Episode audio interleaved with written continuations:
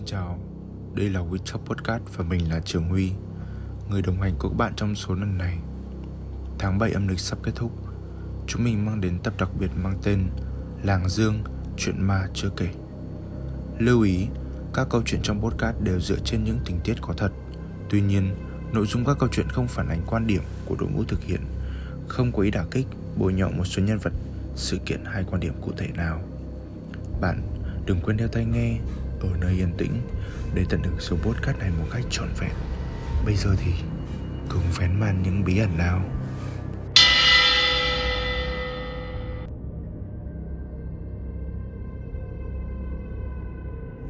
Mẩu chuyện 1 Chạm chán ma chó Khi ma nhập vào chó, Thì nó sẽ đáng sợ như thế nào Câu chuyện về ma chó Đã xuất hiện không hiếm ở nhiều nơi, Và đặc biệt là Dương Liễu Nơi mà mỗi thôn xóm Lại có một phiên bản khác nhau về nhân vật đáng sợ này. Và đây sẽ là câu chuyện về ma chó ở xóm Mê Táo. Cụ thể, Đây là câu chuyện ghi nhận được từ một thương lái chợ xấu, Tạm gọi là cô hát. Theo lời kể thì cô gặp hiện tượng này cũng vậy hai, ba lần rồi cơ đấy. Khi cả làng đi ngủ, Ngoài đường không có một bóng người, Tiếng chó sủa mèo kêu làng vàng Cũng là lúc cô thức dậy để đi làm công việc buôn bán của mình. Cách đây khoảng 4 đến 5 năm, Tức là vào những năm 2017 2018 Như thường lệ, Cô đi chợ sớm từ khoảng 1 rưỡi đêm. Khi đi đến gần nhà văn hóa xóm Mê Táo, Cô nhìn thấy từ xa Một con vật giống như con chó Nhưng lông dài và cao to Như một con người, Đứng sừng sững trước nhà văn hóa Như đang đợi cô đi đến để trực chờ nhảy bộ vào. Cô càng đến, Thì hình ảnh của con vật ấy càng rõ nét. Nó đích thị là một con chó rất to, Lông xù, Đen xì, Mắt thì trừng trừng đỏ, Cùng hàm răng sắc nhe ra như đang vào thể tấn công người khác. Kỳ lạ là, con chó không phát ra tiếng động gì, Cũng không cử động gì cả. Chỉ đứng sương sững như thế, Kể cả cho đến khi đã đi qua nó, Cô cũng không đủ dũng cảm để ngoái lại xem Nó còn ở đó hay không. Cũng theo như lời cô hát kể, Cô đã gặp phải con vật kỳ lạ này Đúng vị trí đó. Nhà văn hóa từ lúc chưa xây Tới lúc đã sửa sang xong Phải tận 3 lần. Lần nào gặp phải con chó ấy xong Thì cả ngày hôm đó của cô đều cũng đen đủi và sụt sảm một cách kỳ lạ. Sau một thời gian, câu chuyện dần dần lắng xuống. Những lời đồn thổi về ma chó kỳ bí cũng dần đi vào dị vãng.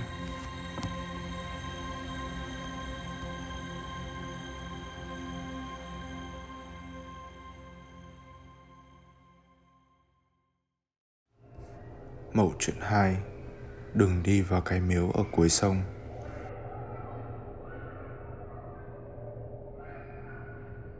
Chưa dừng lại sự kiện ma chó một số người dân ở đội 7B cũng đã từng chứng kiến câu chuyện ly kỳ về cái miếu ở cuối sông. Miếu là nơi thờ các vị thần thiêng yên nghỉ. Chẳng ai biết miếu lập từ bao giờ, nhưng hầu như là nào cũng có những ngôi miếu.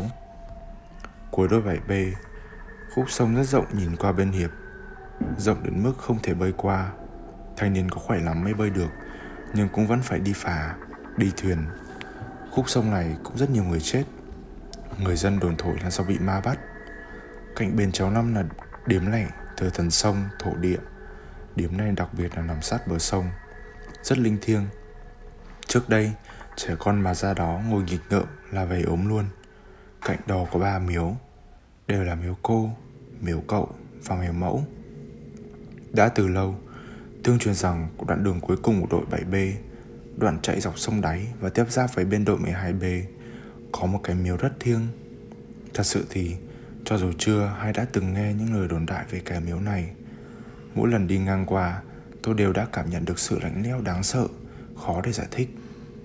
Người nhà tôi bảo ngày xưa chốt đó là đường đất Cải miếu bị khuất sau những cây là cây, như một khoảng rừng rậm rạp. Kể cả bây giờ, đường đã được mở rộng và đổ bê tông, thì xung quanh cái miếu ấy vẫn là cây cối um tùm, tối tăm và lạnh lẽo. Tôi có một người ông là người quen. Chỗ thân thiết với gia đình tôi, Tạm gọi là ông. Ông đã mất cách đây 4 đến 5 năm rồi. Chính ông và bà, Mẹ tôi đã từng nói, Ngày trước ông khỏe khoắn, Dẻo dai và chăm chỉ làm lụng lắm nhưng có một lần, Ông đi vào trong cái miếu đó, chỗ có cái ao nhỏ để câu cá. Thì khi trở về, ông trở thành con người khác. Chính ông cũng cảm nhận rõ điều này. Ông dần trở nên yếu ớt hơn trước. Càng ngày chỉ muốn uống rượu để tiếp đi. Bởi vì nếu khi tỉnh, ông sẽ phải chịu đựng một cái điều gì đó đáng sợ, khiến ông thả say nhất đi còn hơn. Và theo như lời ông kể, thì từ lần đi câu cá định mệnh ấy ông nhận ra ông có khả năng nhìn thấy người âm bằng mắt thường. Và những người ấy biết ông có năng lực kỳ lạ, nên cứ bám theo ông suốt, làm ảnh hưởng đến rất nhiều cuộc sống của ông. Có lần, ông sang nhà tôi ăn cơm trưa. Ông tâm sự với gia đình tôi một cách sợ sệt và buồn bã như cố giấu giếm điều gì. Bây giờ, đi đâu ta cũng thấy chúng. Nó bu đầy các quanh góc nhà, góc tường ấy. Ngồi ăn cơm ở đây mà chúng nó bu đầy cả kia kìa. Khổ lắm và rồi cứ thế, ông sống cùng cái khả năng kỳ dị ấy tới 1 đến 2 năm. Để rồi ông cũng mất theo một cách vô cùng kỳ lạ. Mọi người đồn ông bị ngã xuống rãnh nước. Nhưng đối với tôi, một người cháu rất thân thiết với ông thì không hề tin lý do này. Theo thời gian, câu chuyện này cũng đi qua và dần dần đi vào quên lãng.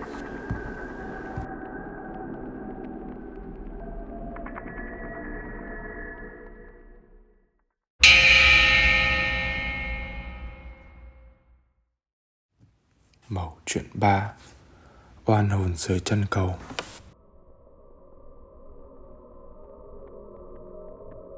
Bãi dương cách hiệp bởi một khúc sông đáy.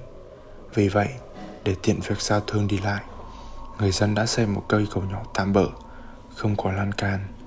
Chỉ cần sải chân là ngã xuống sông đáy sâu hầm. Người khỏe lắm thì mới có thể bơi lại vào bờ.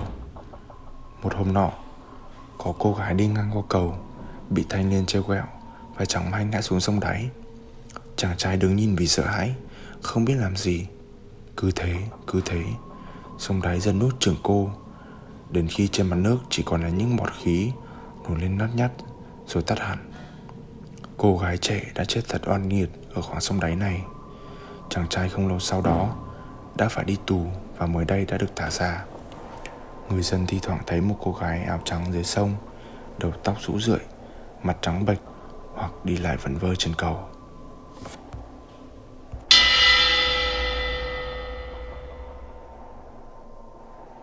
Mộng chuyện 4 Ngồi cạnh mương chải tóc cho ma.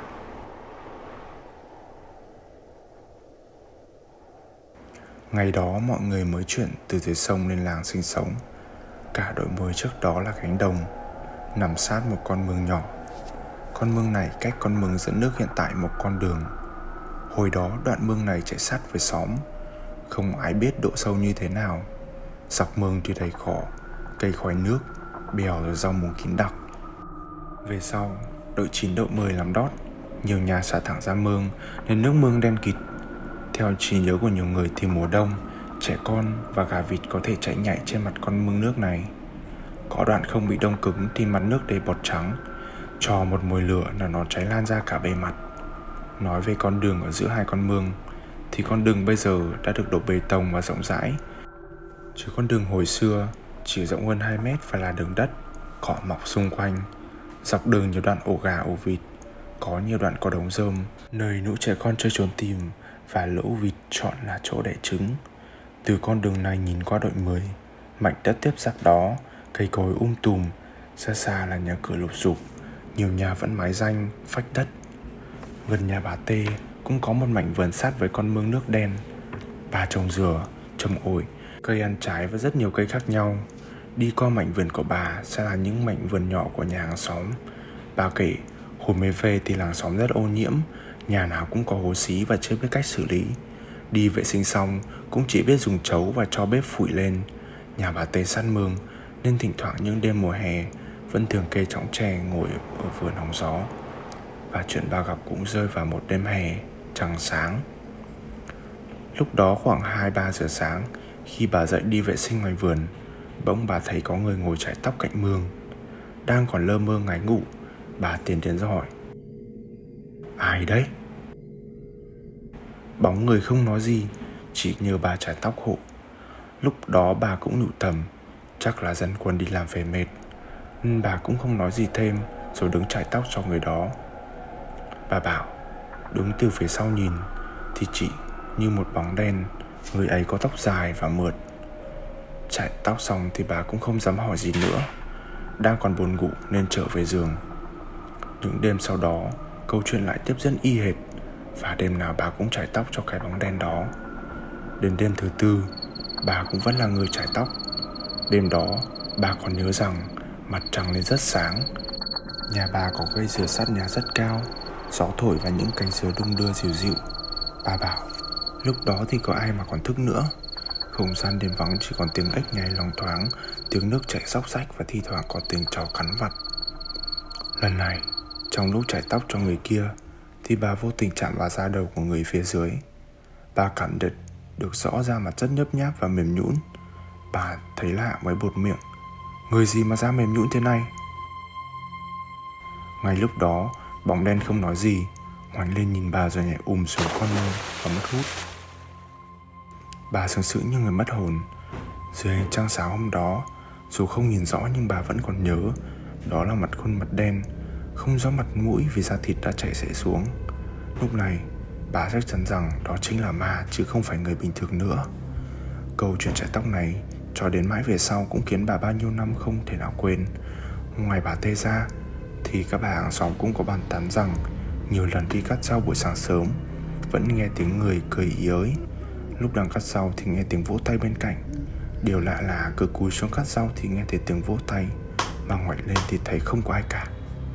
Chuyện về con ma mướn nước đen này Thì chỉ có vài mẫu chuyện nhỏ đồn thổi Cũng có người gặp, cũng có người không. Giờ thì con mương ấy bị lấp. Nhiều nhà dân cũng đã lấn đất chỗ ấy để xây nhà.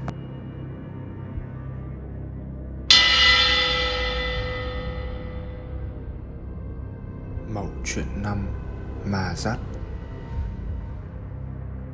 đây không phải là câu chuyện của tôi. Tôi chỉ nghe câu chuyện kể lại từ câu chuyện truyền miệng của người dân nhớ lại. Một câu chuyện xảy ra hồi làng dương 50 đến 60 năm về trước. Từ nhỏ, A đã là một người yêu bóng vía, cực kỳ sợ bóng tối. Chỉ cần trời tối xuống là cô không dám đi ra khỏi nhà một mình. Luôn luôn cảm nhận có gì đó đang ẩn khuất sau màn đêm rình rập cô. Lúc nào A cũng trong tình trạng hoang mang và lo sợ. Thậm chí là khi đi ngủ, Cô cũng không bao giờ tắt đèn và trùm kín chăn lên đầu. Một điều đáng sợ hơn nữa là đôi lúc A nhìn thấy ma đói, Những linh hồn phất vượng không nơi lương tựa ngoài đường. Cô còn hay bị ma nhập trong tình trạng thường xuyên không khống chế được cảm xúc và hành động của mình Do có linh hồn khác xâm chiếm. Có một lần A đi chăn bò ở bãi cỏ rộng, Heo hút Gần một cái ao khá lớn. Lúc gần về Cô định xuống ao của rửa chân tay cho sạch. Nhưng không khí đây rất âm u, Lạnh lẽo. A luôn cảm thấy lạnh sống lưng. Vì hầu hết các ao nuôi tôm cá Thì nước khá trong và sạch. Nhưng ao ở chỗ A thì đục ngầu. Nó còn nổi những bọt khí to, Xanh lét như những mắt người đang tròng trọc Nhìn vào cô. Tuy vậy, A cũng không nghĩ nhiều mà xuống đó rửa chân tay sạch sẽ. Và nửa đêm hôm đó, Đám thanh niên trong làng đi mò ếch gần ao. Giật mình khi nhìn thấy bóng dáng một cô gái Đêm hôm khuya khoắt mà vẫn ở ngoài đường một mình. Họ quyết tâm đến hỏi, Nhận thấy gương mặt cô này thất thần. Mắt thì nhắm mà chân vẫn bước ra cái phía áo kia, Nên vội vàng lay người. À lúc này mới bừng tỉnh và kịp thời được cứu. Cho tới lúc tỉnh lại À cũng không biết tại sao mình lại ở đây. Cô chỉ nhớ mong máng có người kêu mình dậy, Dẫn cô đi ra khỏi nhà, Và cũng cứ thế. Cô đi theo đến tận chỗ này. Nghĩ lại cảnh mình đi một mình ở đường vắng lúc nửa đêm À lại dùng mình hoảng sợ Vì cô biết mình rất dễ bị hồn ma khác nhập vào. Ngày hôm sau À có kể lại với mẹ. Hai người đã quyết định đi xem bói. Người thầy bói có nói À yêu bóng vía, Mà lại đi chăn chơi một mình, Nên có thể hạ bá Hoặc ma già theo hợp tuổi, Hợp mạng và muốn kéo cô xuống ao. Nếu các bạn chưa biết thì các cụ thường có câu rằng Đi xong không bao giờ được phép làm rơi đồ. Nếu có rơi thì phải tìm lại bằng được. Nếu không thì bị hà bá bắt. Người bị mất đồ dần trở nên thất thần, Mất hết phần vía mà tự đi xuống sông. Cũng có lúc, Những linh hồn vất vưởng ở dưới ao không có ai nhận, Cũng sẽ tìm những người trần hợp mạng Để kéo xuống thế mạng cho chúng. A sợ hãi, Vì biết rằng mình đã thoát được một lần. Nhưng nếu có những lần khác Thì sao? Ai sẽ là người cứu mình đây?